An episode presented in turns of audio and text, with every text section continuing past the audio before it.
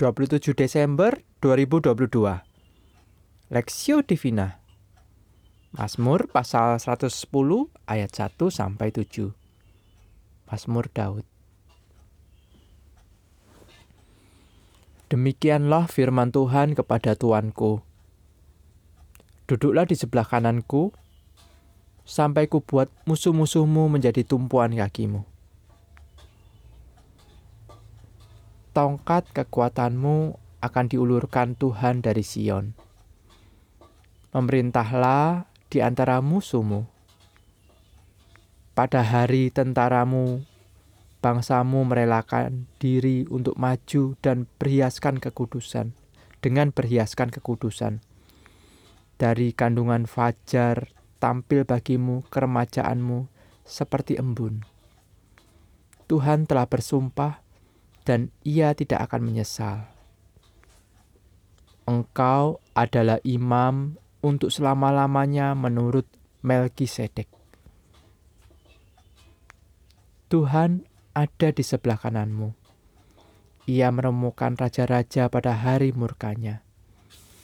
Ia menghukum bangsa-bangsa sehingga mayat-mayat bergelimpangan ia merempukan orang-orang yang menjadi kepala di negeri luas. Dari sungai di tepi jalan ia minum. Oleh sebab itu, ia mengangkat kepala.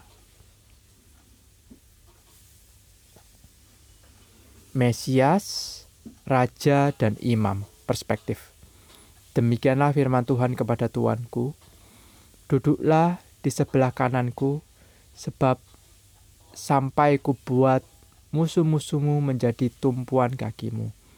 Mazmur pasal 110 ayat 1.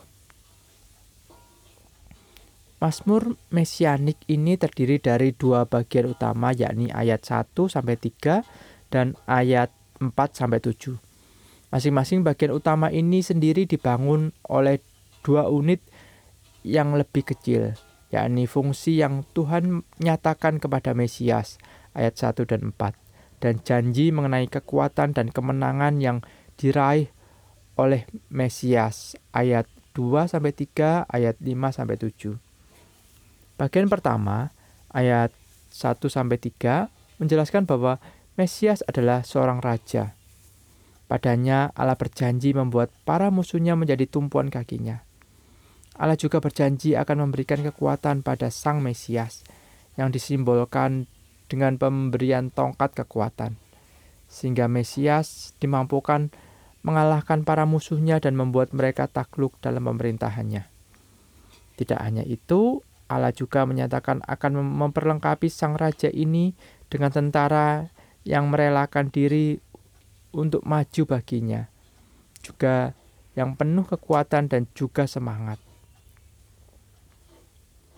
Bagian kedua ayat 4 sampai 7 memaparkan bahwa Mesias juga ialah seorang imam. Selain menjadi perwakilan umat menghadap Allah, ia juga bertanggung jawab atas penyembahan yang benar kepada Allah. Ia membuat Mesias ini mirip seperti Melkisedek yang juga seorang raja dan imam. Pada imam ini Allah menyatakan bahwa ia akan menyertai sehingga ia dimampukan mengalahkan raja-raja yang melawan dia. Pada hari pertanggungjawaban, sang imam ini juga akan menjadi agen Allah untuk menghakimi bangsa-bangsa dan menghukum para pemimpin yang jahat. Menariknya, dalam Matius 22 ayat 41 sampai 45, Tuhan Yesus mengutip bagian pertama Mazmur ini dan menerapkannya pada dirinya. Tujuannya jelas, ia menyatakan bahwa ia adalah Mesias yang dinantikan selama ini. Selain itu, ia bukan sekedar Mesias insani seperti yang dipikirkan banyak orang masa itu. Ia juga Mesias yang ilahi. Sehingga tidak heran Daud menyebutkannya Tuanku. Pernyataannya, pertanyaannya, karena Kristus adalah Mesias, anak Allah yang hidup, maukah kita menjadi tentara yang merelakan diri untuk maju baginya?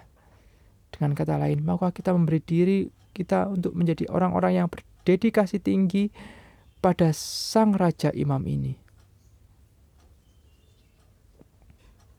Studi pribadi, bagaimana peran Kristus sebagai Raja dan Imam memberi penghiburan dan kekuatan bagi Anda.